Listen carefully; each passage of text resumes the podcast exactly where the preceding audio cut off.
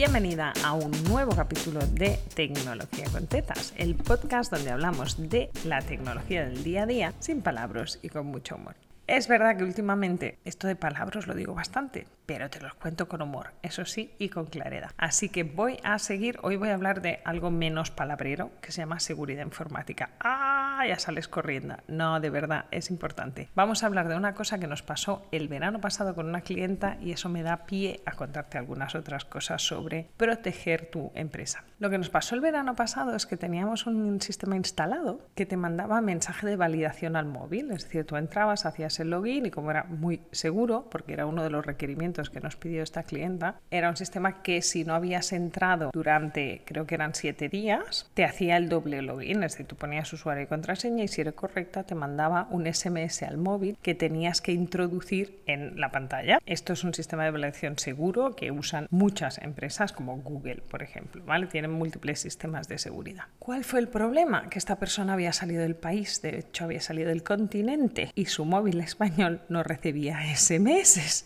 Y como no podía acceder, no podía cambiar el móvil de referencia y como solo teníamos un móvil y no se podía entrar sin el SMS de ese móvil, nos quedamos planchadas, no pudimos acceder. Entonces, estos son los casos donde mucha seguridad a veces nos da problemas. Te lo cuento porque si te estás planteando irte de viaje, que viene el veranito cuando estoy grabando esto, que tengas en cuenta estas pequeñas cosas. De hacer el login justo antes de irte y deshabilitar la función del móvil si vas a salir a un país muy, muy, muy lejano donde igual no tienes cobertura de móvil. ¿Y por qué te cuento todo esto a raíz de las vacaciones del verano? Porque a veces el equilibrio entre seguridad y practicidad no siempre lo tenemos bien resuelto. Voy a empezar este capítulo de seguridad informática contándote una verdad como un puño que tengo que contar muy a menudo, que es que la seguridad total no existe. Ya lo sé, amiga, tú no querías oír esto, pero alguien te lo tiene que decir. Todo lo que es digital es hackeable. Si tú lo subes a una nube de la marca que sea, me da igual, es hackeable. Puede ser más difícil de hackear o menos difícil de hackear, ¿vale? Es decir, aquí hay niveles, pero todo es hackeable.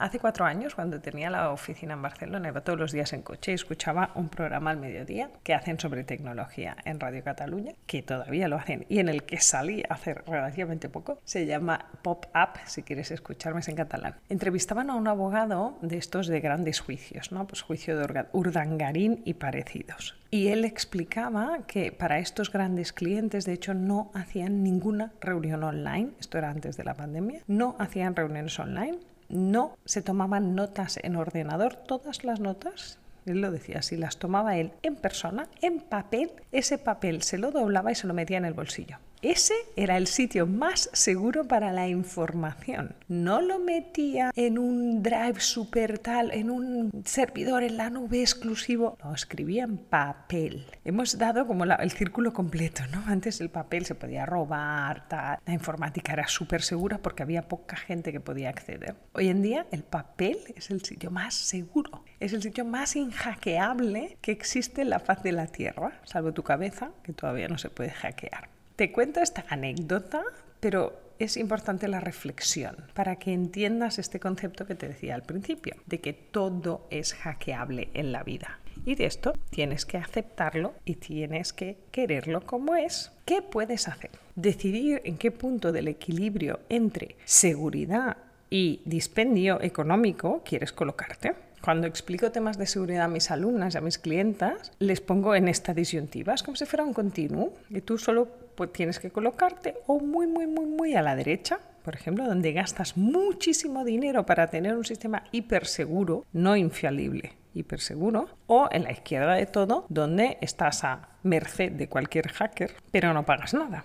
Entonces, ¿es un gradaje? ¿Es mejor o peor? Pues depende, hija. Yo recuerdo al principio mucha gente que me decía, ah, es que he creado un lead magnet que es la bomba, es un curso que debería valer mil euros y no quiero que la gente se lo pase a la vecina. Quiero que no se lo puedan pasar. Y tú pensabas, ya, el curso vale mil euros. O debería valer, voy a entrecomillar, mil euros, pero tú lo estás regalando. Entonces, ¿cómo quieres proteger algo que vale cero en el mercado a un coste que tienes que asumir tú? Pues hija, si lo vas a regalar y se lo regala a la vecina, la vecina te descubre y se enamora de ti, ese lead magnet está haciendo la función que le corresponde. Otros ejemplos, cursos que a lo mejor valen 29 euros, no vamos a gastar 400 euros al mes en meterlos en un servidor seguro, salvo que vendas mil unidades así en modo automático. Ves tu primer curso de 29 euros y esperas vender 10, 20, 30 unidades, no tiene sentido económico. Como ya no recuerdo lo que he contado en este podcast y lo que no, te voy a contar la normativa para invertir en tecnología que es dinero que has ganado el año pasado, ganado, ¿eh? Ganado después de haberte pagado un sueldo, de haber pagado impuestos, después de haberlo pagado todo, lo que has ganado dividido entre 12. Y esto te da como un rasero de lo que puedes invertir sabiendo que lo puedes pagar, ¿vale? Porque ya has ganado este dinero. Si tú este año has ganado 1.200 euros y te gastas 10 euros, pagas un Google Drive de pago. ¿Es más seguro que el gratis? Yes. ¿Es infalible? No, porque en seguridad informática hay dos factores. Es la seguridad de lo que llamamos infraestructura, y he hecho un capítulo entero sobre este palabra, y la seguridad de usuario. Es decir, los usuarios con amor, cariño, y usuario es un insulto en el mundo técnico. ¿No? El usuario es el que no sabe hacer las cosas. Y entonces comparte con su jefe la carpeta grande, ¿no? Pues la carpeta dice Plan de Marketing 2022. Y ahí adentro mete una carpeta que se llama Cosas que no debería ver mi jefe. Pero como la carpeta principal está compartida, su jefe ve la carpeta. Esto no lo debería ver mi jefe. Entonces hay usuarios que rompen la seguridad del sistema porque no saben usarlo o no entienden cómo funciona. Y de esto tengo una anécdota muy buena que te voy a contar hoy.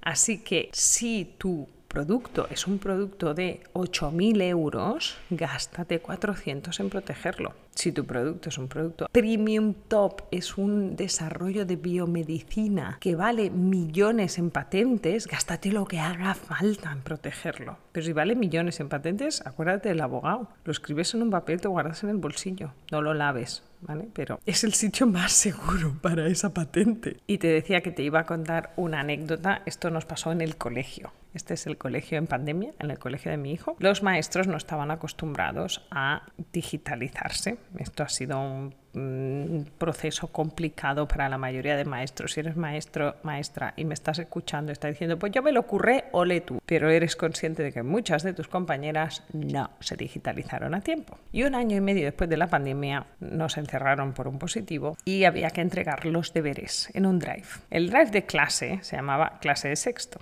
La carpeta raíz, que en nuestro caso era sexto B, estaba compartida con todos los padres, porque tenéis que entender que en sexto legalmente son menores de la edad mínima que pone Google para tener una cuenta de Google. Así que nos dieron acceso a los padres. ¿Qué hacemos las madres con acceso al sitio donde tus hijos tienen que poner los deberes? Nada. ¿Qué hicieron las madres aplicadas? Compartir esa carpeta con sus hijos. La raíz, no la carpeta de cada niño porque las instrucciones eran dentro de esta raíz, crea la carpeta con el nombre de tu hijo para que tu hijo ponga los deberes ahí. Entonces había tres tipos de alumnos. Los alumnos que se dieron cuenta que tenían acceso a todos los ejercicios de todas las personas de la clase, se fueron a los ejercicios del niño y esto y se copiaron los deberes. Estos no eran usuarios, sabían usar la tecnología a su propio provecho. Después estaban los niños con madres como yo que vieron el percal y le quitaron el acceso a todo para que hiciera los deberes. Pero también capé su propia carpeta para que nadie pudiera ver sus deberes. Y después están los padres que no se enteraron de nada, que no eran ni conscientes de que haciendo un solo clic todos nosotros teníamos acceso a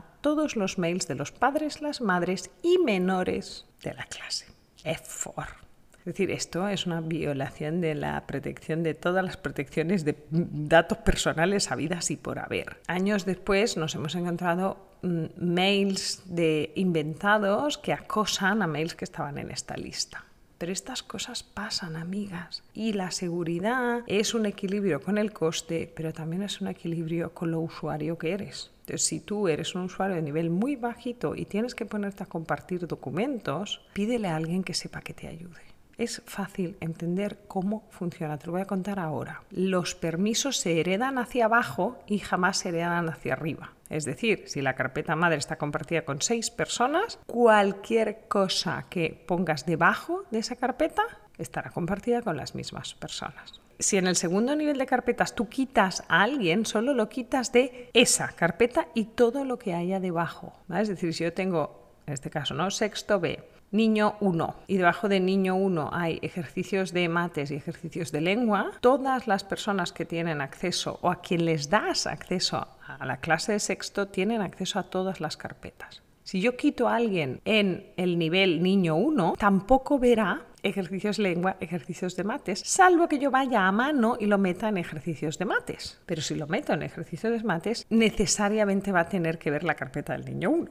Más o menos si te lo dibujas es súper fácil, es un árbol y haces líneas horizontales. Hasta aquí. Tengo que admitir que una vez hace muchos, muchos, muchos años con permisos de carpetas de Windows, liamos una muy gorda con este tema de los permisos. Así que créeme que funciona así y es muy fácil cagarla. Así que recuérdale la próxima vez que digas tengo acceso o no tengo acceso, voy a darle acceso a esta persona, que esa persona gana acceso a esa carpeta y a todas las de debajo.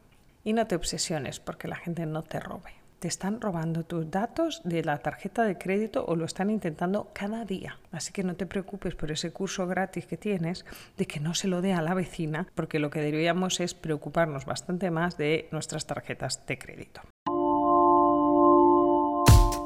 Aquí el capítulo de broncas de Tecnología con Tetas, el podcast donde te cuento tecnología del día a día sin palabras y con mucho humor. Nos oímos la semana que viene y ya sabes que puedes pasarte por mi web y suscribirte a la newsletter para que te mande cositas adicionales a este podcast en albadelgado.com.